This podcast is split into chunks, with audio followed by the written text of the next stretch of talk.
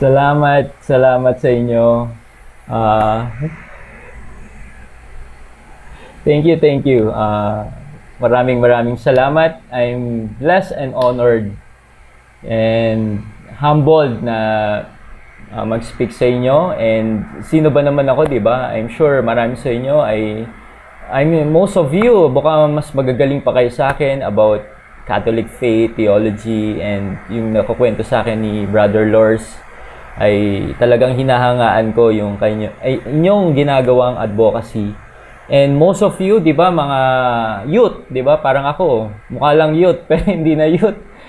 Ah, pero alam nyo kasi nung mga panahon ko noon, kung di nyo alam, ah baka, I mean, na-share ko na rin to sa iba kong mga vlog. Ah, I mean, nung aking kabataan, yung yan, yung ah, season nyo na yan, mga time na yan, ang talagang ah, medyo pariwara ako noon. medyo naliligaw ako noon. Ah, hindi hindi malalim ang aking Catholic faith. Parang Katoliko lang ako sa pangalan pero hindi ta- hindi ko ah, pinamumuhay yung pagiging Katoliko. Yung nag-aral nga ako sa Catholic school pero wala talagang alam mo yun, ah, bulakbol, nagmumura, kung ano nagawa, ang mga kasalanan na nagagawa ko.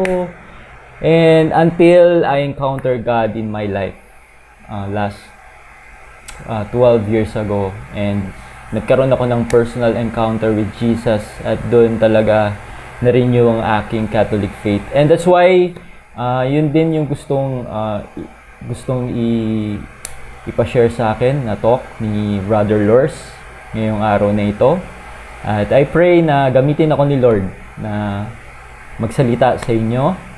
And and thank you Brother Lors for that uh, introduction. Ah, malaking utang na loob ko kay Brother Lors dahil ay kung niya alam ay nagiging isa siya sa nagiging inspirasyon ko din sa ginagawa ko at na-inspire ako sa kanyang um, dedication lalo na sa sa inyong ano movement na Catholic Faith Lab Apostolic Movement of the Philippines. Grabe. Alam nyo, yung pangalan pa lang ng inyong organization, ng inyong grupo ay napakabigat. Alam nyo ba yon? Alam nyo ba na meron kayong ah, malaking role na dapat gampanan dito sa ating mundo, lalo na dito sa Pilipinas. Dahil kayo ay gagamitin ni Lord to speak the truth, to speak, to speak the gospel, to spread the gospel all over the earth, lalo na, lalo na talagang ang babata nyo pa, iba yung energy nyo compare sa aming mga medyo nag, ano na, papunta na doon, di ba? Sa, uh, magpo-40s na, ako actually 33 na ako ngayon, pero dahil merong mga katulad nyo na mga kabataan na very hungry, 'di ba? To to serve Jesus na matuto about our Catholic faith ay talagang mas na-inspire ako na na alam mo yun, ituloy at pagbutihin yung ginagawa ko.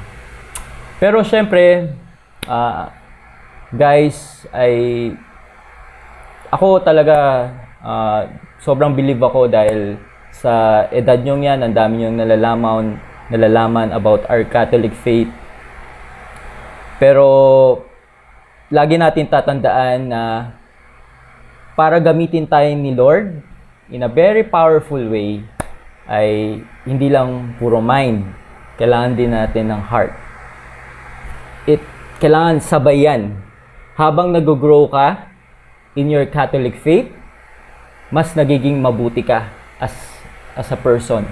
Mas nagiging better ka as a person. Kumbaga yung nalalaman mo ay pumapasok yun sa puso mo. Naiintindihan niyo yan? Kumbaga yung nalalaman natin, di ba the more mong ah, naaral ang Catholic faith mo, the more ka lumalalim, the more mo nakikilala si Jesus, the more mo na-experience yung pagmamahal niya, the more mo na-experience yung tinatawag na change sa buhay mo. Tama? Agree ba tayo doon, mga ka-CF lamp? Di ba? Di ba? Agree tayo doon na like, di ba? Like the Pharisees. You know, the, the, the Pharisees, ang, ang, ang dami nilang nalalaman about the Bible, Ang dami nilang nalalaman about scriptures. Pero hindi sila binabago nung nalalaman nila. Tama. Pero hindi tayo hindi, dapat tayo maging ganon. Tama. Kaya nga nandiyan si Jesus to remind us the real inner change na, na, na kailangan mangyari sa atin. Yes, marami na tayong nalalaman. Yes, ang galing natin to defend our Catholic faith. Pero lagi nating tatanda na magbalik tayo palagi sa basic. Ano yung basic? Love others. 'Di ba? Loving God and loving others. 'Di ba yun yung greatest commandment eh? Loving God and loving others. Mar- mar- marahil marami sa inyo sasabihin na Adrian, ang dali naman mahalin si Lord, 'di ba? Mag-pray lang ako. Okay na 'yan, mag-grocery. Ang daling mahalin. Pero loving others, parang napakahirap, 'di ba? 'Di ba na-experience niyo 'yan? Na tingnan nyo, baka right now may na-experience kayo na parang merong mga sa inyo or meron mga relatives nyo, kaibigan nyo, na ang hirap-hirap mahalin. Tama. Dahil napakasama ng ugali. Di ba? Parang napaka-chismoso. Sinisiraan ako.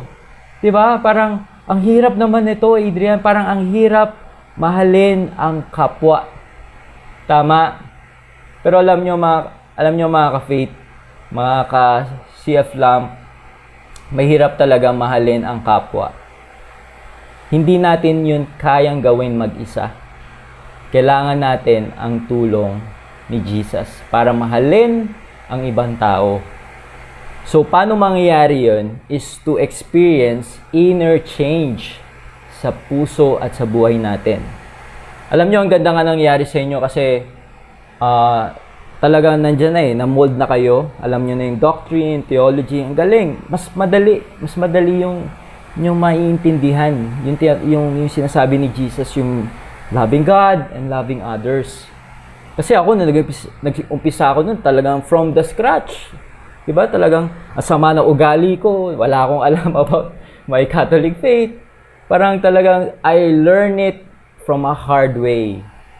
But through the grace of God, I was able na ma, ma patuloy ko na experience yung ano, yung grace niya, yung pagmamahal niya sa akin. I'm blessed kasi pinadalan ako ni Lord ng mga tamang tao na nag-mentor sa akin, lalo na sa Light of Jesus family. If you're familiar, I'm part of uh, Light of Jesus family which is si Brother Bo Sanchez, ang aming founder doon. It's a Catholic charismatic movement uh, one of the uh, charismatic movement dito sa Pilipinas. Yung The Feast, kung familiar kayo. So, nag uh, I, I serve at The Feast Imus nung last uh, five years. Mga limang taon na ako nagsiserve sa Feast Imus. Nung nasa Cavite pa kami, na nakati, nung nasa Cavite pa ako nakatira, at doon talaga, doon ako na mold, doon ako na disciple, doon ako natuto, doon, doon na-enrich yung aking Catholic faith, And ngayon nasa Rizal na kami and I'm praying na uh, for another mission na ibibigay sa akin ni Lord at ipagdasal niyo din ako. At lagi ko din kayo pagdadasal. Ayan, so I want to introduce myself. I am Brother Adrian Milag. Ang haba na kagad ng intro kanina, no? So, I'm a most of you, sabi nga ni Brother Lors, baka napanood yung vlog ko, I'm a Catholic vlogger. Pero bago ako naging Catholic vlogger, I, I preach at the Fistimus. Yun nga, naging uh, preacher ako doon for 5 years. Doon ako na-mold talaga. Uh, as a person, as a preacher, as Catholics, uh, kung ano yung ginagawa ko ngayon dahil yun sa The Feast. And I'm a single dad. Okay, most of you baka alam na rin na single dad ako. At the age of 21, naging single dad ako. It was my uh, turning point of my life. Talaga, yun yung naging turning point ng buhay ko. Doon ako hinuli ng Diyos nung na-experience ko maging single dad. And right now, I hindi na po ako single dad dahil I married uh, kasal I I I I married right now. I married right now sa aking asawa na si Jessie. And last o- uh, October 19, okay? So, thank you sa mga nagdasal po sa aming uh, wedding. So, yon uh, yun, ano pa ba kailangan sabihin? So, yun lang po. And I'm a servant of Jesus. Okay, di ko kasi matuturing yung sarili ko na isa akong uh, Catholic uh, theologian or teacher or a Bible scholar, something like that. Uh, isa lang po akong uh, simpleng uh, tao na gusto mag-serve kay Lord. Simpleng tao na gusto kong ma-inspire, maka-inspire ng maraming tao. And I'm blessed on on kung anong ginagawa, kung ano yung ginawa ni Lord sa buhay ko ngayon at I'm humbled dahil di ko deserve lahat ng 'yon. Lahat ng 'to ay grasya at awa lang ng Diyos. Ayan. So, ang topic ko ngayon is about inner change. Okay? Sabihin nyo nga, inner change. Inner change. Yan. Ba? So, alam nyo ba na ang change ay it's an inside job. Sabihin nyo nga, inside job. Di ba? And pag sinabing inside job, uh, hindi to basta-basta na parang ah, bukas gusto ko na mag parang two, uh, one day, two days, three days, eh, pwede ka na magbago kagad. Tama? Because ang ang totoong change na gusto niyo ma-experience sa buhay niyo ay it will took time over time, it will take months, years, kasi yun yung true change na may experience natin. Okay? And as a person, katulad ko, uh, katulad nyo, na patuloy tayong nagkakamali, nagkakasala, may mga, marami tayong mga kahinaan, tama? And minsan, nakaka-frustrate yung mga kahinaan natin. Minsan, pag paulit-ulit, parang tinatanong mo si Lord, Lord, bakit ganito? Parang ang hirap uh, baguhin ang sarili ko. Parang ang hirap kong pakisamahan. Bakit ganun, Lord? Parang uh, nagsuserve naman ako sa iyo, patuloy naman akong nagdadasal araw-araw, pero bakit ganun? Ang hindi ko, parang ang hirap, hirap baguhin ang sarili ko. Tama. Alam nyo, for almost 20 years of my life, yan yung frustration ko at the experience ko talaga yan. And doon ko na experience at doon ko parang na-realize na ang change is a parang ano eh, work in progress. Okay? Parang ikaw ay isang master masterpiece ni Lord na ikaw ay work in progress. Okay? Hindi mo kayang baguhin ang sarili mo hindi hindi rin kayang baguhin ng Diyos, ay hindi rin kayang baguhin ng ibang tao ang sarili mo. God is the one can only change you. And God is changing you. Amen. Gusto ko i-share sa inyo yung sabi ni James chapter 4 verse 7. Sa book of James chapter 4 verse 7, yung international version, sabi dito, Submit yourself then to God, resist the devil, and he will flee from you. Okay, sabihin nyo nga, submit yourself to God. Sabihin nyo nga,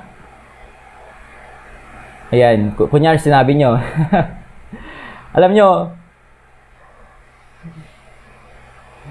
ayan, so alam nyo kasi sa atin, madalas, di ba, pag, I'm sure, lahat tayo ay may tinatawag na skeleton in the closet. Meron tayong mga bagay na ay nating i-share sa iba. E yan yung mga bagay na kinahihiya mo. Yan yung mga bagay na ayaw mong malaman ng ibang tao. Yan yung sikreto mo. Tama. Madalas, yung mga bagay na tinatago mo ay kasalanan. Tama.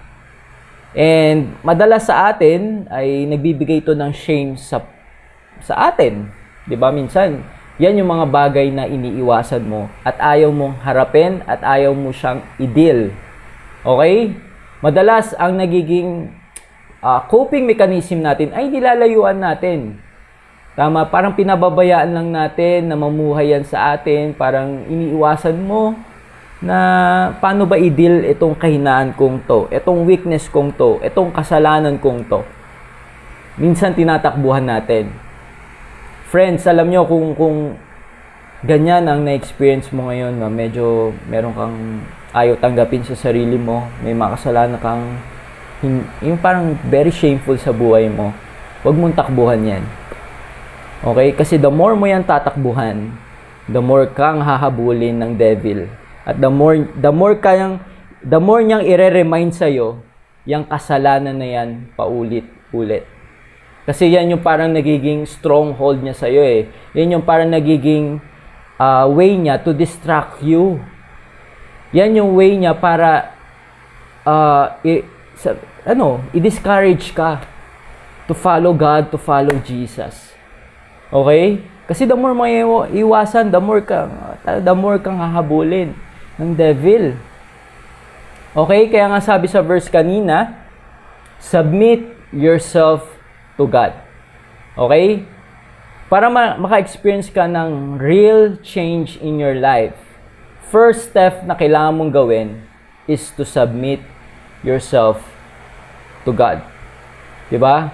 I'm sure lahat dito ay Katoliko, 'di ba? And I'm I'm sure naman na uh, most of you uh, alam mo sa sarili mo na you accept Jesus in your life na nandiyan si Jesus sa buhay mo, nakilala mo si Jesus. Na kaya ka nga nag ano eh part ng CF lang, eh, tama? Na mahal mo si Lord. Yes, Mahal mo si Mama Mary, mahal mo yung uh, simbahang katoliko. Pero, ang tanong, alam mo ito na-realize ko, uh, itong mga sasabihin ko dito ngayon ay, ay most, buka iba sa inyo ay medyo ma-hurt or may matamaan. Pero okay lang yan dahil na-experience ko din yan. Okay? Sabihin mo sa sarili mo, okay lang yan. Kailangan natin magpakatotoo sa sarili natin, di ba? Alam nyo kasi, minsan, kahit parang alam na natin ang Bible, serve tayo kay Lord, active tayo sa church. Pero most of, may mga kilala ako na hindi nila totally nasusurrender pa ang buhay nila at sinasubmit, uh, nasubmit ang buhay nila sa Diyos may mga bagay na hindi nila kayang ibigay kay Lord. Nag-hold back pa. Parang not yung total surrender ba? Yung sabi mo na, Lord, okay, pakialaman mo itong part kong buhay, buhay kong ito. Pero ito, wag mo munang pakialaman. nag enjoy pa ako dito. Ayoko pa itong bitawan. ba? Diba? May kilala kayong ganon? Minsan, pag tumingin ka sa salamin, ikaw di ba? Na may mga bagay na ayaw mo pang ibigay sa Diyos na paulit-ulit naman sinasabi sa'yo, I'm sure God is speaking sa'yo through, through, diba? through, through His verse, impression, na nararamdaman mo sa puso mo may sinasabi sa'yo si Lord, pero nag-hold back ayaw mong ibigay yan, yung part na yan ng buhay mo sa Diyos. And ang tanong ko, how can we submit ourselves to God? Ba? Paano natin ma-experience yung submission to God? Kasi, di ba, pag, pag word na submission, eh, madalas na pumapasok sa atin, naiisip natin is yung, di ba, UFC, di ba? Wrestling, mga fighter, di ba, yung ginagawa nila, pag gusto nila sumuko ang kalaban, chino-choke nila, di ba, pinipilipit nila, tas they will tap out. Parang yun yung submission eh. Tama? Di ba, parang ganun ang submission. Yun yung definition ng mundo ng submission. Pero in God's dictionary, and vocabulary, hindi ganon ang submission. Di ba? God's definition of submission is surrender. Okay? Surrender. Ito kasi yan ah, uh, mga ka-CF lamp. Nung tinawag ni Jesus ang mga apostles, ay hindi niya ito pinilit. 'Di ba? Hindi siya namilit. 'Di ba nung nung tinawag niya si Peter, 'di ba? Hindi niya naman sinabi kay Peter, Oy, Pedro, pag hindi ka sumunod sa akin, yung net mo, isasakal ko sa'yo. Hindi ganon. Di ba? Never namilit si Jesus. Even kay Matthew, di ba? Kay John, hindi siya guma- gumamit ng force. Okay? And anong ginamit ni Lord para i-follow siya ng mga kanyang apostles? He befriended them. Kinaibigan niya sila sila Peter, sila Matthew, sila John. Jesus build relationship with them. Okay? Relationship with God, relationship with Jesus. Ito yung bagay that can help you to change. Yung totoong may relasyon ka sa Diyos. Yes, it good to know na kilala mo si Jesus. Marami kang alam sa Bible, theology, pero examine your heart. I-examine natin kung totoo ba talagang may relasyon tayo kay Lord. So, paano natin malalaman yun? Na namumuhay nga talaga si Jesus sa atin. Na talaga nga may relasyon tayo sa Diyos. Kung paano natin pakitunguan ang ibang tao. Ba, paano mo pakitunguan ang tatay at nanay mo? Paano mo pakitunguan yung leader nyo? Paano pakitunguan yung mga kapart ng ka-CF, mga ka-CF lamp mo, mga kaibigan mo, kaklase mo? 'Di ba? Doon eh, doon makikita, doon kasi yun yung nagiging fruits sa buhay mo eh, yung relationship mo sa ibang tao. Kaya nga ano yung two greatest commandment, loving God and loving others. 'Di ba? Loving God and loving others. The two greatest commandment na patuloy sa ating sinasabi, pinapaalala ni Jesus. Amen?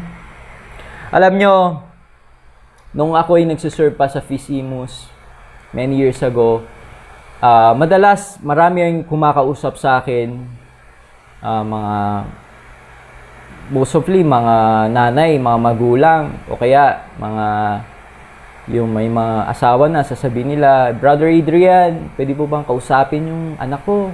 Pwede po bang kausapin yung ano, yung asawa ko na sana tumigil ng uh, magbulakbol yung anak ko, yung asawa ko na hindi na siya mag-inom na mag-inom, mambabae, ganyan.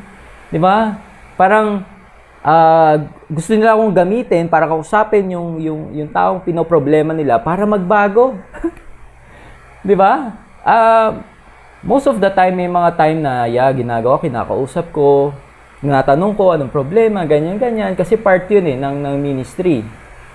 Kailangan uh, I, I will uh, uh, meron akong kailangan parang uh, gusto malaman ano ba nangyayari ganyan. Kasi pag part ka talaga ng isang community parang para na kayo diyan magkapamilya eh. Parang yung concern niyo sa isa't isa. So yun kakausapin ko naman. So an- anong gagawin nung kunyari nung nung youth nakakausapin ko. Sasabihin niya sige kuya uh, hindi na ako ano magkakating hindi na ako ano hindi na ako sasagot sa nanay ko uh, parang mga siguro one week sasabihin ng nanay, Naku, Brother Adrian, thank you kasi yung yung anak ko hindi na sumasagot, ganyan ganyan. Tapos after mga ilang linggo na lang, mga after two weeks or three weeks, after one month, ano, yun, ganun. Uh, balik ulit sa dati yung anak niya. Di ba? Mag, ano pa rin, sumasagot pa rin, nakikipag-away pa rin sa nanay niya. Eh. Yung asawa niya, mahinginom pa rin, patuloy pa rin doon sa ginagawa nila dati, doon sa uh, old life, doon sa bad habit, doon sa bad habit nila dati. Okay? Bakit? What's my point? Bakit ko to sinishare sa inyo? Because change in is an inside job. Okay? Kasi ang totoong pagbabago, kung gusto mo talaga magbago sa buhay, ay dapat you need to make a decision to change. Okay, sabihin mo sa sarili mo, I need to make a decision to change. Personal choice. Okay? Kung gusto mong i-give up itong kasalanan na to, yung certain things or bad habit na kailangan mong bitawan, it should be a personal choice. Okay? Hindi hindi tayo kayang baguhin ni kunyari ni Brother Lors. Hindi hindi hindi kayo kayang baguhin ni Brother Lors. Kahit anong sermon niya sa inyo, kahit anong pagalit niya sa inyo, hindi hindi pa matig ganun pa rin eh. 'Di ba? Hindi tayo kayang baguhin ng mga head natin, our priest, our bishop, even si Pope Francis, hindi tayo kayang baguhin. Okay? Pero ang change is yung decision mo na magbago. Yung decision mo na i-give up yung bagay na sumisira sa buhay mo. Amen? And the only way and the only way is to submit to the Lord. Yang bagay na or kasalanan na hindi gusto ni Lord na ginagawa mo. Tama? Kailangan mag-decide ka, ngayon pa lang, ngayong araw na to, sasabihin mo sa sarili mo na I will submit this bad habit, this sin to God. Okay? Yun yung first step. Kailangan mag-decide ka. Kailangan, ano, intentional, nasasabi mo sa sarili mo, magde-decide ka na gusto mo nang baguhin ang sarili mo. Kasi bakit? If you always wrestle, kung patuloy mo lang lalabanan yung kasalanan, yung, yung uh, bad habit na yan, yung mga bagay na dapat bago yung sarili mo, kung palagi ka nakikipaglaban dyan, okay, in your human flesh, you you will always lose. Lagi ka lang talo. Lagi ka lang masasaktan. Lagi ka lang iiyak. Pero right now, God is speaking through, di ba? God is speaking right now to you na ibigay mo yan sa akin. Ibigay mo yung laban na yan sa akin. Di ba? You need, you need to submit to the one who defeated death. To the one who defeated the devil, the King of kings, the Lord of lords, and that is Jesus. Submit your whole life to Jesus for you to experience inner change in your life. Amen. Okay, so submit your life to Jesus right now. Okay? 'Di ba? Lahat tayo kilala na si Lord. Lahat tayo, we know Jesus. We pray to God every day. Pero yung total surrender and submission natin kay Lord, minsan dun tayo sumasablay. Minsan dun tayo nagkukulang. Hindi natin totally, freely accepting Him to change us. Minsan, parang, Lord, may nang-away sa akin. Okay, ako gusto kong gumante. Huwag ka muna makialam. Ako lang, ako muna, ganyan, di ba? Or, Lord, meron akong gustong gawin. Okay, mam- mamaya na, mamaya ka muna ha, ako muna. Minsan ganun tayo. 'Di ba? Pero we need to have this total submission to Jesus. Na lahat ng ginagawa mo ay sinasubmit mo sa Diyos. Kasi you can do nothing without without Jesus.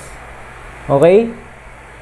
And today pag-usapan natin yung isa sa very popular sa Bible na I'm sure kilalang kilala nyo to. Baka narinig nyo na rin yung pangalan niya.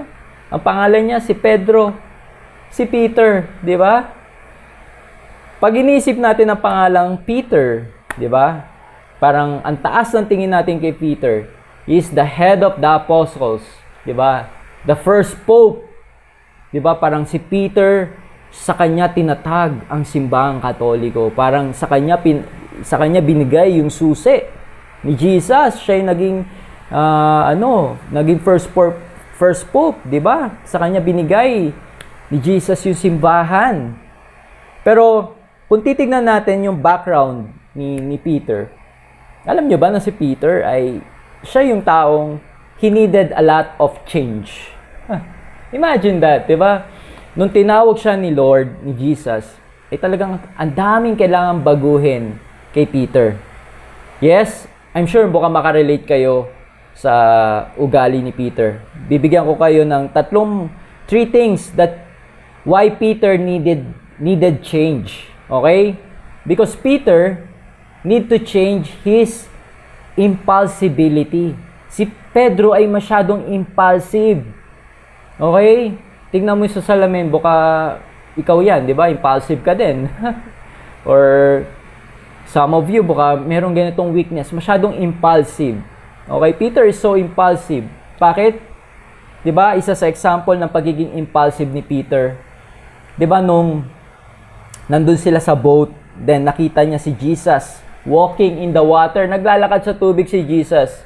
'Di ba? Anong ginawa ni Peter? Hindi nag-iisip, tumalon siya kagad sa tubig. Tumalon sa tubig dahil sa sobrang excited niya. Parang gusto ko din yan, gusto ko din yan. And Peter started walking in the water. Nakapaglakad siya sa tubig. Pero tapos maya-maya, bigla siyang lumulubog. diba? Lumubog siya. Alam niyo bakit siya lumubog? Because Peter has little feet. Di ba? Isa yun sa mga joke, di ba? Parang, little faith, little feet, di ba? So, yon. And second thing about Peter, na kailangan ng change ni Peter, that Peter is so violent. Violent din masyado si Peter. 'Di ba? Nakita natin to, I'm sure baka most of you alam tong naging story ni Peter na dun sa Garden of Gethsemane nung huhuli na si Jesus. 'Di ba? Anong ginawa ni Peter? Kinuha niya yung ano, yung kutsilyo or yung, yung espada, bigla niyang tinaga sa tenga yung soldier at naputol yung tenga ng soldier. 'Di ba? So masyadong violente si Peter. Third weakness ni Peter, he was fake. okay, bakit? 'Di ba? All talk, pero little action si Peter. 'Di ba? May kilala ba kayong mga ganun na puro salita lang, pero wala kulang sa gawa? 'Di ba? Parang 'di ba? You know someone like that na puro salita, pero little action. 'Di ba? Nakikilala niyo, may kilala kayong ganon? 'Di ba? Minsan nakikita natin 'yun sa mirror. Minsan tayo 'yun. 'Di ba? Minsan magaling tayo sa salita. Pero minsan nagkukulang tayo sa gawa.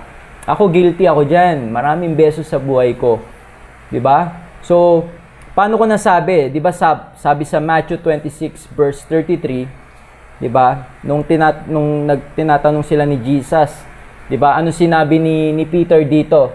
Even if all fall away, on account of you, I never will.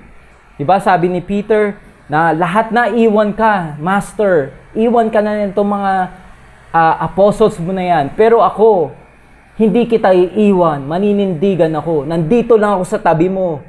Di ba? So, sinabi yun ni Peter. Pero, alam natin nangyari next. Di ba? You know what happened next? Sa John chapter 18. Yung tatlong denial ni Peter. Di ba tatlong beses niya dininay si Jesus? Nung una sinasabi niya na, hindi kita iiwan, Master. Nandito lang ako. Mamamatay ako para sa iyo. Pero nangyari, nung hinuli, nung hinuli na si Jesus, naging coward si Peter and he denied Jesus three times.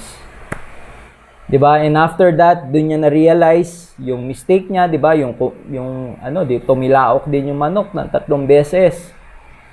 At doon na-realize ni Peter yung pagkakamali niya. Okay?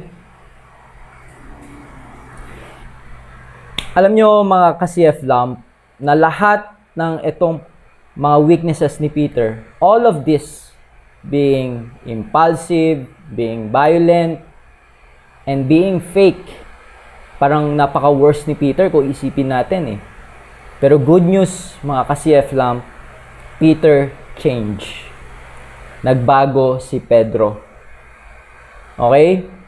Parang yung pagkakakilala natin kay Peter ngayon, 'di ba? Who we know Peter right now that he died for Jesus. Pinako siya katulad ni Jesus pero pabaliktad lang. He became so courageous in preaching the gospel and he became the first pope. Despite ng lahat ng pagkakamali ni Pedro, despite ng tatlong yon ng being so impulsive, being violent, and being fake, binago ni Jesus si Pedro. Kaya sabihin mo sa sarili mo ngayon, may pag-asa ako. Okay? May pag-asa ako kahit gaano kagaspang ang ugali mo, meron kang pag-asa. God can change you. Jesus can change you. Amen? Di ba? Discovered Peter became the first folk. Paano nangyari yung Kasi binago siya ni Jesus. Di ba? And do you want to, to be changed by Jesus? Di ba? Gusto natin yun. Gusto mo bang tuluyan tayong baguhin ni, ni Jesus?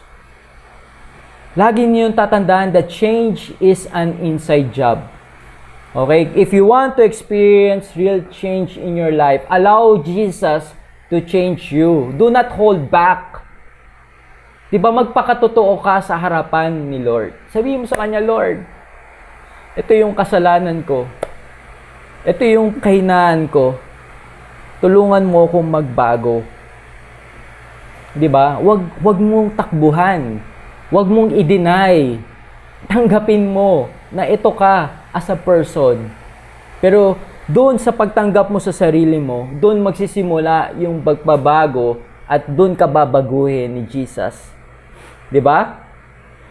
Kasi minsan kaya ang hirap ang kaya minsan parang ang hirap baguhin tayo ni, Lord kasi minsan hindi, hindi ayaw natin buksan yung buhay natin, yung sarili natin sa kanyang pagmamahal.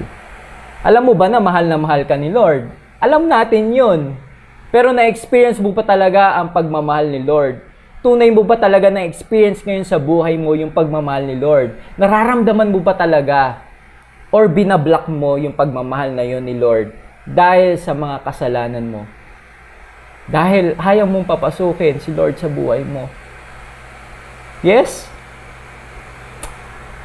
Alam mo, if you want to experience total change, get love from Jesus. At yun ang ginawa ni Pedro. Kaya nagbago si Pedro kasi inalaw niya si inalaw niya si Jesus na mahalin siya. Gusto gusto niyo i-prove ko 'yon, mga ka-CF Lam. Sa John chapter 20 21 verse 3, itong uh, verse to, ito yung after nung uh, crucifixion, yung namatay na si Jesus. Okay? So,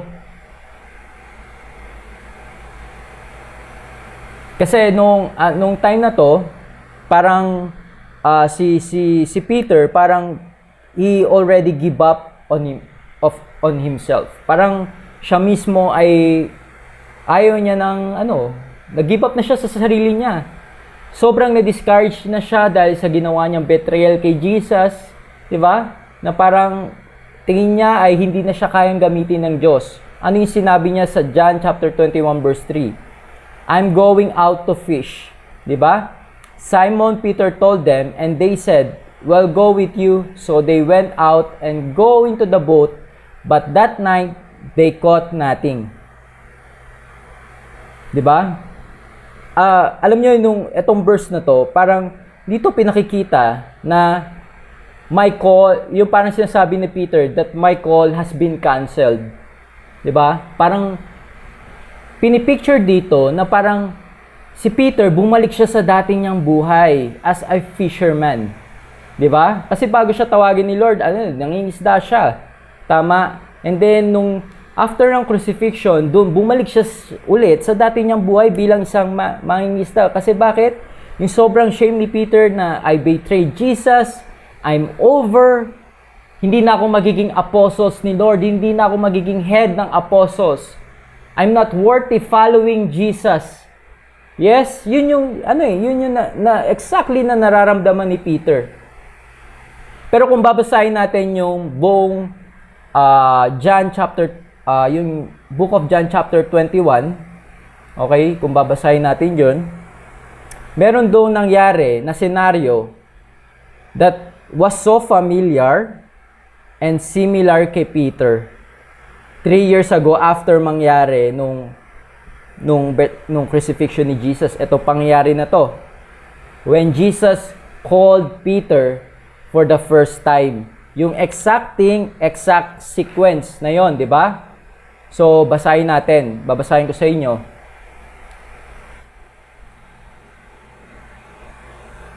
Ito sabi, Afterward, Jesus appeared again to his disciple by the Sea of Galilee It happened this way.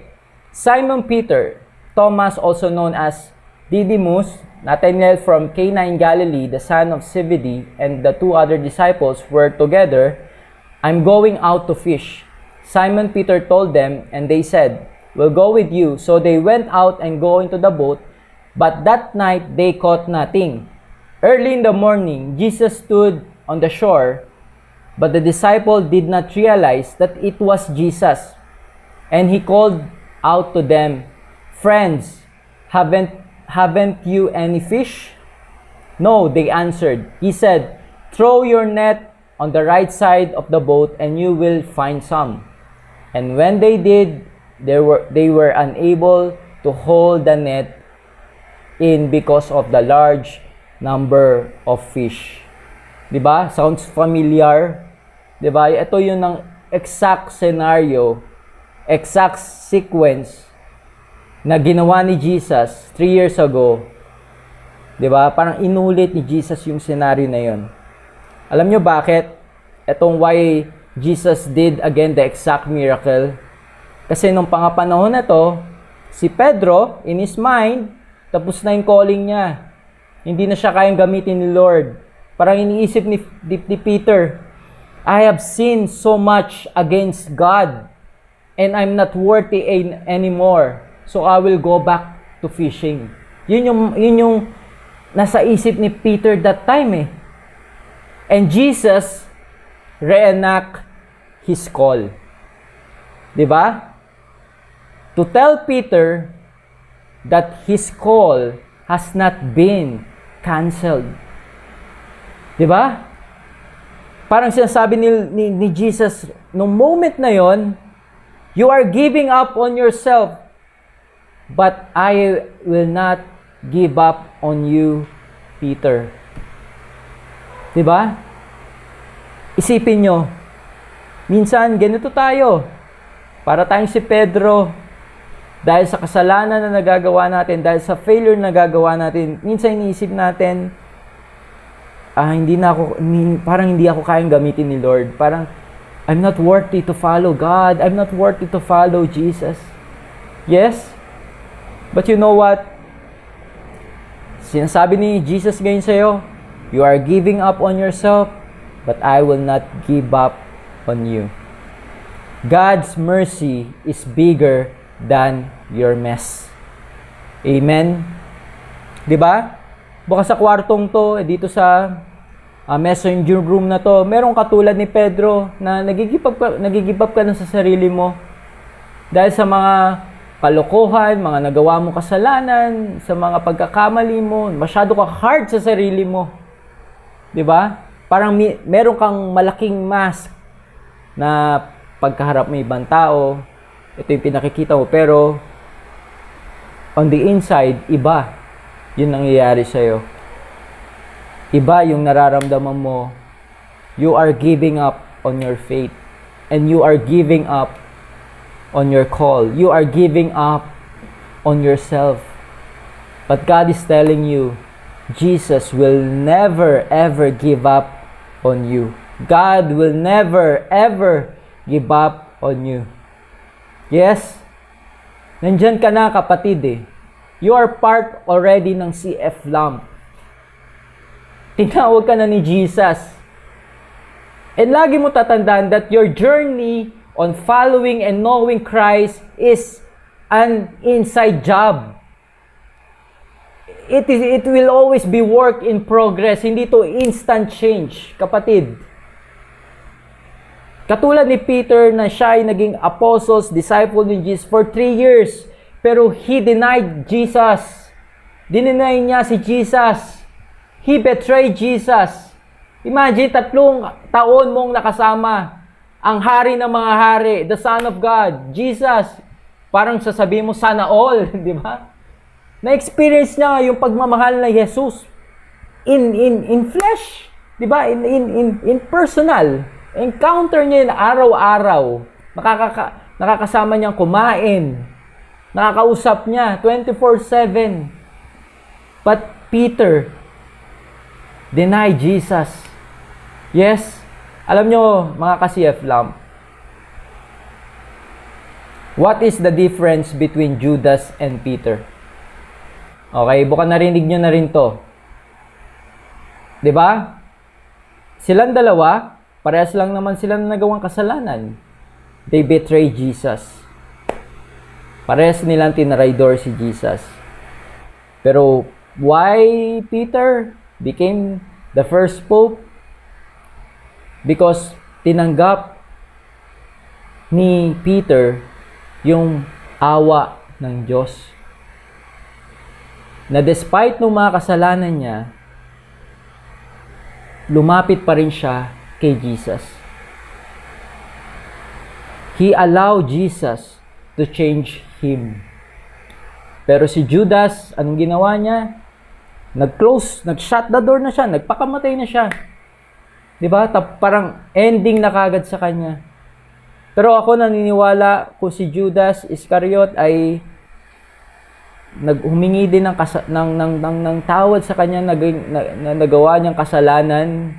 Dumapit siya kay Jesus, humingi siya ng tawad. Baka meron tayong Saint Judas Iscariot ngayon. Baka nagpapapray din tayo sa kanya ngayon, di ba? Pwedeng ganun ang nangyari. Pero hindi, tinapos kagad ni Judas Iscariot. Parang sinabi niya, wala nang pag-asa, papakamatay na lang ako. And, pero si Peter, he allowed Christ to change him. Tinanggap niya yung pagmamahal na yun ni Jesus. Amen? And today, meron akong gustong i-share sa inyo na six things na ginamit ko yung salitang change. Ayan. So, nakalagay dyan, C-H-A-N-G-E. Okay, mabilis na lang to, itatouch ko lang to. Ayan. So, change. Kung nakikita nyo. Ayan, ma... Wait. Ayan po. So, change. Yung una is C, commit. Okay? If you want to experience inner change, di ba? You need to commit. So, ngayon pa lang i-commit mo na na magbabago ako, nang babaguhin ko to, babaguhin ko itong kasalanan nito, itong weakness na meron ako ngayon. You need to commit. Okay? Ngayon, kasi hindi pwedeng uh, ta-try ko, susubukan ko, hindi pwedeng 50%, hindi pwedeng 80%, hindi pwedeng 99%, dapat 100% committed ka sa pagbabago. 'Di ba? Bago ka kasi tulungan ni Lord na tuluyang magbago, that inner change, yung ma-experience mo yung inner change, inner renewal. Kailangan tulungan mo sarili mo at doon ka tutulungan ni Lord. Dapat parehas 'yan eh. Sabay, 'di ba? Kasi paano ka tutulungan ni Lord kung ayaw mong tulungan sa sarili mo? Katulad nga sinabi ko kanino, kanina paano paano pa, mapapatawad uh, mababago ni Lord si Judas Iscariot or nabago sana siya ni Lord, hindi niya kasi tinulungan yung sarili niya. Masyadong nilagay niya sa kamay niya yung desisyon. Okay? Nagpakamatay ka agad eh. Pero si Peter, tinulungan niya sarili niya at dun, tinulungan siya ni Jesus. Kaya nga siya naging first pope. Okay? And letter H is humility. Okay, humility. Bakit humility? Alam nyo, ito kasi problema. okay, ng marami sa atin. Minsan, acne tayo. Alam niyo mga acne, hindi yung sa muka. Acne, alam ko na yan. Di ba minsan may ganun tayong problema, yung dahil minsan ang dami nating alam sa Bible, ang dami nating alam about catechism, dogma, uh, mga verse, kaya natin mag-interpret, ang galing natin mag makipag-debate. Pero minsan nakakalimutan natin yung word na humility. Yes? Alam nyo, ito, ito na-realize ko. If you want to, to really experience real inner change, you need to humble, humble yourself before God. You need humility. Parang Imbis na yung ulo yung lumaki, yung ulo mo lumaki, yung puso mo palakihin mo. Paano mangyayari yun? Through, through humility. ba? Diba? Parang lahat ng meron tayo, lahat ng meron ka, lagi mo isipin, eh lahat yan ay galing sa Diyos. Lahat yan ay bigay at, at regalo sa iyo ng Diyos. Wala tayong kailangang ibrag sa kung ano man meron tayo dahil lahat yan, wala tayo kung wala si Lord. 'Di ba? Kasi matagal yung yung kung hindi namatay si Jesus sa atin, baka wala na. We are damned to hell. Pero Jesus died for us to save us from death. 'Di ba? So lahat ng meron tayo is alam natin kay Lord, so doon tayo matututo ng ng humility. Yes. So yun, humility. Importante 'to na kailangan natin matutunan. And alam may meron nga ako narinig eh. Ang taong humble daw, hindi niya alam na humble siya. narinig niya na 'yan. Pero yung taong hindi humble, alam niyang humble siya. 'Di ba? parang humble ako. parang ganun. Binabrag niya, humble ako. That is false humility. Okay, mga ka-CF lamp. 'Di ba? The more may, binibigyan ka ni Lord ng wisdom, understanding and and and the more kang binibless ni Lord, the more mong i-recognize na lahat ng meron tayo ay galing sa Diyos. Humility. Okay? And A is acknowledge. Okay? Yun nga siya sabi ko, if you want to experience change in your life, you need to acknowledge. I-acknowledge mo na merong dapat baguhin sa sarili mo. Dapat malaman mo, maspat mo, ano yung bagay na kailangang uh, baguhin sa akin. Okay? Alam nyo, nung ako, nung simula nung nag-serve ako sa The Feast noon, uh, 12 years ago, doon ko mas nakita, na-acknowledge yung mga bagay na mga kahinaan ko. At alam nyo, nung na-acknowledge ko yon na meron akong problem sa sin of the flesh noon, meron akong problem sa temper ko noon, may problem ako uh, sa pagmumura ko noon. Alam nyo, nung na-acknowledge ko yung tatlong bagay na yon ay doon ako binago ni Lord. Doon mas naging madali yung, yung pagbabago sa sarili ko. Kasi na-acknowledge ko, nakita ko yung, bla, yung weakness ko. Okay, na ginagamit sa akin ng, ng devil, di ba, na para isabihin sa akin na, Adrian, wala kang pag-asa, na kasalanan ka, na hindi ka kaya baguhin ni Lord. Pero nung na-acknowledge ko yon doon ko mas kinapitan na kaya ko magbago na kaya kong gamitin ni Lord. Okay? And when you acknowledge it, say no to sin. Okay? Yan, say no to sin. Uh, alam nyo kasi mga ka-CF lamp, when we sin, alam naman natin when we sin, parang pag wala tayo sa state of grace, parang uh, parang it's a sign na nire-reject natin yung yung pagmamahal ni Lord sa buhay natin. And we hurt God sa ating mga nagagawang kasalanan. And alam nyo, isa din sa na-realize ko that when we sin, parang it's hindi parang hindi natin minamahal ang sarili natin. When we sin, we say no to love our, our ourselves. We say no to love of God. Alam nyo, pag na-realize nyo yun na mahal na mahal na mahal na mahal na mahal na mahal ka ni Lord. Pag na-realize mo na dapat mo mahalin ang sarili mo. Pag na-realize mo that you are precious, you are precious, that you are the prince and princess of God, na mahalaga ka kay Lord, na you are like a gem and you are a a diamond. You will say no to sin. Kung, kung marirealize mo na mahal na mahal na mahal ka ni Lord, ikaw na mahihiyang magkasala. You will say no to sin. Okay? Kasi, uh, yes, we are human. The, we, we tend to commit uh, sin, we, we, we will fail. Diba? Tao tayo eh. Pero it's a work, paulit-ulit ko nga sasabi, it's a work in progress. And that's why, uh, as Catholics, we are so blessed na meron tayong sacrament of confession. Because the sacrament of confession, ito yung naglilinis sa atin, eh. yung, yung mga nagawa nating kasalanan. Tama? na kung when you commit your, your life, when you commit to say no to sin, di ba? Kunya, na-fall ka na naman, naka, nakagawa ka na naman ng kasalanan, di ba? Na patuloy ka lang pumasok sa sakramento ng, ng, ng kumpisal. Patuloy, ayun eh, alam mo mahalaga yon na dapat regularly ay pumupunta tayo ng confession. Okay, regularly kailangan na palagi ka na sa state of grace.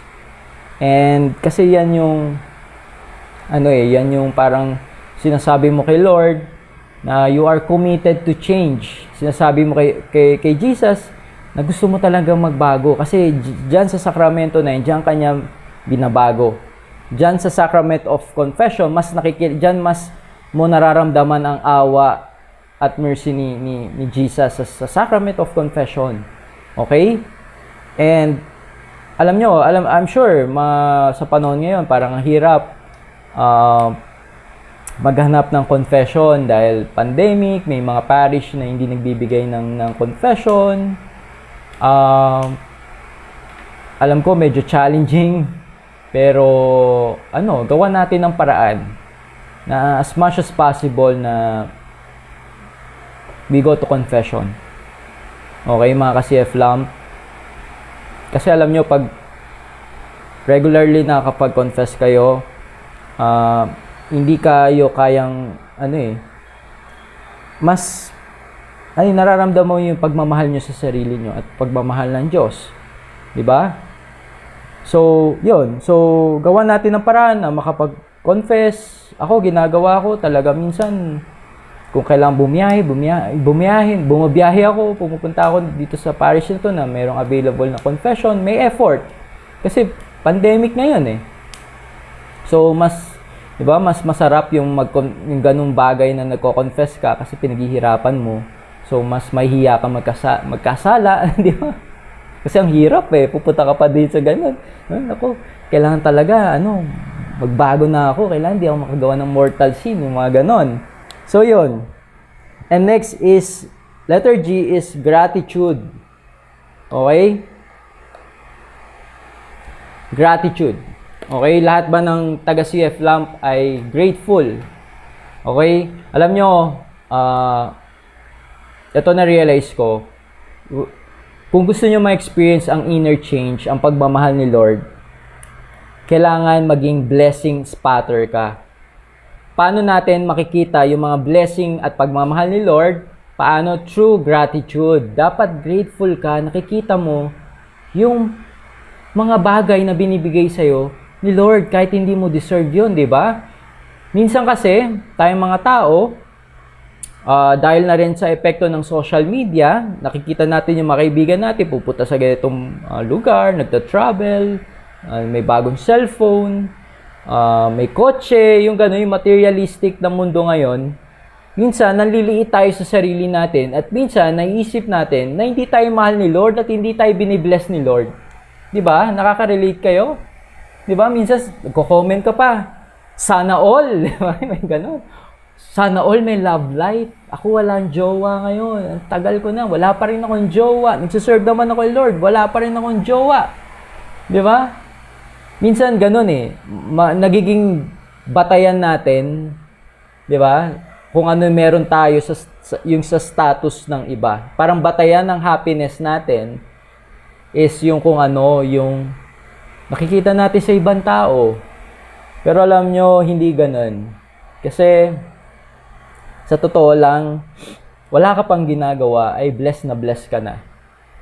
Dapat natin matutunan yun na everyday we need to have this attitude of gratitude. Sabihin nyo sa sarili nyo, attitude of gratitude. Nagumising ka ng nagumising ka ng masaya. Doon pa lang eh, pag pagising pa lang ng, ng, ng, ng mata mo, buhay ka. Maraming tao hindi nagumising. Humihinga ka. Libre ang oxygen. Baka susunod, binibili na natin yan. Di ba? Pero ito, ang dami. May tinitirahan ka. May kinakain ka. Okay? Nandyan ang family mo. Andyan yung mga ka-CF member mo. Diba nakikinig ka ng talk ngayon? Ang daming blessing. You should always count your blessing every single day. Okay, paano mo makita yung, magi, yung maging grateful ka sa kung ano meron ka? Hindi batayan ng blessing or ng status mo kung ano yung nakikita mo sa social media. Dahil lahat yan ay fake. Kung, syempre, meron ba nag-post ng hindi ng pangit? Wala, wala naman magpo-post diyan na pangit eh. Lahat syempre pakikita maganda. Pero hindi natin nakikita yung tunay na sitwasyon ng buhay nila. Okay? Minsan yan yung nagiging mask ng maraming tao. Kung ano yung likes, share, at kung ano yung comment ng social media. Pero alam mo, minsan nakakalimutan natin na everyday naman sinasabi sa'yo ni Lord na mahal na mahal ka niya. Na everyday naman sinasabi ni Lord na bless na bless ka. Hindi mo lang nakikita kasi masyado ka nakatingin sa ibang tao. Masyado ka nakatingin sa blessing ng ibang tao. Pero you are so blessed. Minsan, you, kaya tayo nagiging miserable, kaya nahirapan tayong baguhin ang ating sarili kasi hindi tayo grateful sa blessing na binibigay sa atin ng Diyos. Tama, kaya after nito, pwede ba bukas, pagising mo pa lang, kailangan maging grateful ka na. O kaya bago ka matulog, i-count mo yung mga blessing na meron ka. Isulat mo. 'Di ba? Alalahanin mo. Isama mo yan sa prayers mo. Lord, thank you dahil nakakinig po ako ng gwapong speaker ngayon. Joke lang 'yon, 'di ba? Thank you Lord kasi uh, napaka-bless ko dahil part ako ng CF Lamp. Thank you Lord kasi uh, nandito ako kasama ko family, family ko, wala kaming sakit. 'Di ba? Wala kaming COVID Thank you Lord kasi uh, bless ako kasi katoliko ako. Thank you Lord kasi mahal ako ng nanay ko, mahal ako ng tatay ko, mahal ako ng mga kap- kami, ng, ng mga kaibigan ko sa CF Lamp. 'Di ba? Marami nagmamahal sa inyo at doon pa lang bless na bless na kayo. Never define your happiness on material things. Never, never. Okay? Kasi lahat ng yan, lahat ng materials na, na bagay na yan, ay iiwan natin yan pag kinuha na tayo ni Lord. Di ba nakita naman natin ngayon, COVID-19, pandemic, ang daming mga mayaman or ma, baka nga kilala nyo, namatay. Tapos sobrang yaman, tapos namatay na lang instantly. Di ba parang, oh, paano na yung kayamanan? Paano na yung negosyo niya? Tinayo, tinayo niya for 20 years. Doon niya binuhos ang kanyang buong buhay. Tapos all of the sudden, namatay ng COVID. Di ba? Parang, yun lang ba, yun lang ba yung purpose ng buhay? Di ba? Hindi naman. Life is all about relationship. Relationship to God and relationship to others. Yung mga material na bagay na yan ay nagiging instrumento lang yan ng Diyos. Diba? Instrumento lang yan ng Diyos. Pero hindi yan, it will never define you. Okay? You are already a child of God. Okay? You are already blessed. Yes? And last is letter E. Encounter to Jesus encounter to Jesus. Di ba? Encounter Jesus. If you want to really experience inner change in your life, you need to encounter Jesus in your life. True, authentic encounter to Jesus. So, paano nga yun? Kung paano mo pakitunguan ang ibang tao yung alam mo yun, may mga kilala kayong ganun na makita nyo lang siya, hindi pa nagsasalita. Ramdam na ramdam nyo na eh. Parang grabe. Ah, napaka, iba yung aura niya. Parang grabe, di ba? Yung ramdam na ramdam mo na buhay na buhay sa kanya si Jesus. Di ba? Ako, ang dami ko kilalang ganun, mga mentor ko, na habang nakaka-inspire sila eh, kasi pinamumuhay nila yung yung turo ni Jesus. Talaga namum, na nagiging fruitful sa kanilang buhay. And every time na kinakausap ko sila, tinatanong ko sila bakit ganon. Because they encounter Jesus in their life. Di ba nagkaroon sila ng personal encounter. Pero bago nila na-experience yun, dumaan sila syempre sa maraming failures, uh, nadapa sila ng maraming beses, ng beses, pero dahil sa awa at grasya ng Diyos na paulit-ulit nire-remind sa atin ni Lord na mahal na mahal niya tayo, doon tayo mas totally na binabago ng Diyos. Lahat ng mga pagkakamali natin, lahat ng mga failure, eh ito ay ginagamit ni Lord para ipakita sa atin yung pagmamahal niya. Okay? Alam nyo ako, 12 years ago, ganun yung na-experience ko na yung naging failure ko noon, yung as in rock bottom. I was so broken. Yung naging single dad ako, sabi ko, paano ko palalaking mag-sen ako? Alam mo yun, naging impulsive ako masyado na yun, foolish sa mga desisyon. ah, ang dami ko nagawang pagkakamali at mga kasalanan na kung, kung pwede lang hindi mo na lang nagawa yun, nagawa yun iwasan yun pero yun yung nagawa, nag, nagawa, naging way ng Diyos sa akin para kunin niya ako, para baguhin niya ako. ba? Para gawin niya ako kung sino ako ngayon. Okay? And yun nga nung nakilala ko si Jessie, nung nag, naging uh, nag-commit ako noon, parang nung naghiwalay kami ng mother nung anak ko, nag-commit ako, sabi ko magiging single muna ako ng uh, hindi mo na ako may pagrelasyon. I, I, I commit to be single, to be chaste. 'Di ba? Chastity and purity. Mahirap, mahirap 'yun. Uh, sobrang hirap kasi lalaki ako. And may problem ako sa sin of the flesh. I was addicted to porn and and and mga ibang kasalanan na pakamundo. For 20 years 'yun nung na, na-expose ako sa ganyang kasalanan, nung high school to college, ganyan. So, parang naging mahirap sa akin yung yung yung yung pagbabago na 'yon na dumating ako sa point na nagsiserve ka na sa community pero nakaka, nakakagawa ka pa rin ng ganong kasalanan, di ba? Parang minsan yung shame, nakaka, yung may nakakaramdam ka ng shame na, Lord, ba, ba't ganon? Ganito pa rin ako. Di ba? Hindi ako magbago-bago. Di ba? Pero alam nyo, yung katulad ng sinasabi ko, you are not sinasabi palagi sa ni Lord ni Jesus you're you're giving up your on yourself but I will not give up on you. I will not give up on you Adrian. 'di ba through the sacrament of confession confess ako ng confess. 'di ba nag-commit ako na magbago. Yun doon ko na na experience yung inner change.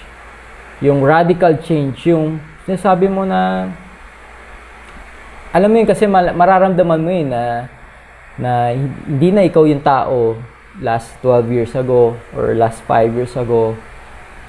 And all, lahat ng yun is through the grace of God. Okay? Siguro iniisip nyo, baka ngayon, ay nako, baka uh, iniisip nyo na ba na ako si Brother Adrian as a Catholic vlogger, ay hindi na nagkakamali, hindi na nagkakasala, ay until now, nagkakasala nagkakamali pa rin ako. 'Di ba?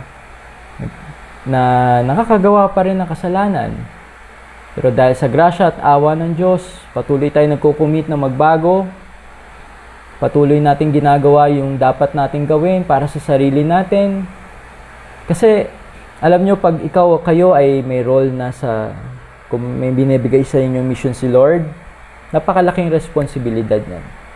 The more mo dapat baguhin ang sarili mo the more ka dapat nagko-commit to change. Bakit? Kasi nakatingin sa iyo yung mga member mo, nakatingin sa iyo yung mga follower mo, nakatingin sa iyo yung mga kamag-anak mo, nakatingin sa iyo yung nanay, tatay mo, kapatid mo, anak mo, nakatingin sa iyo. Bakit? Kasi alam nila na active ka, na nag isa kang ano, uh, part ng CF Lamp, 'di ba? Alam nila na very active ka, marami kang alam sa Bible. Nakatingin sila sa iyo at ikaw ay nagiging living testimony kung paano mamuhay si Jesus. So, yun, yun yung dapat nating i-mindset na malaki responsibilidad, responsibilidad po natin sa mga tao. And, ayun, so, I know inner change, I, I'm not just preaching on you, mga kasi of lamp, I'm also preaching on myself. Every time gumagawa ako ng talk ng ganito, I'm also talking to myself. Nire-remind din ako ng mga dapat kong uh, gawin sa buhay ko.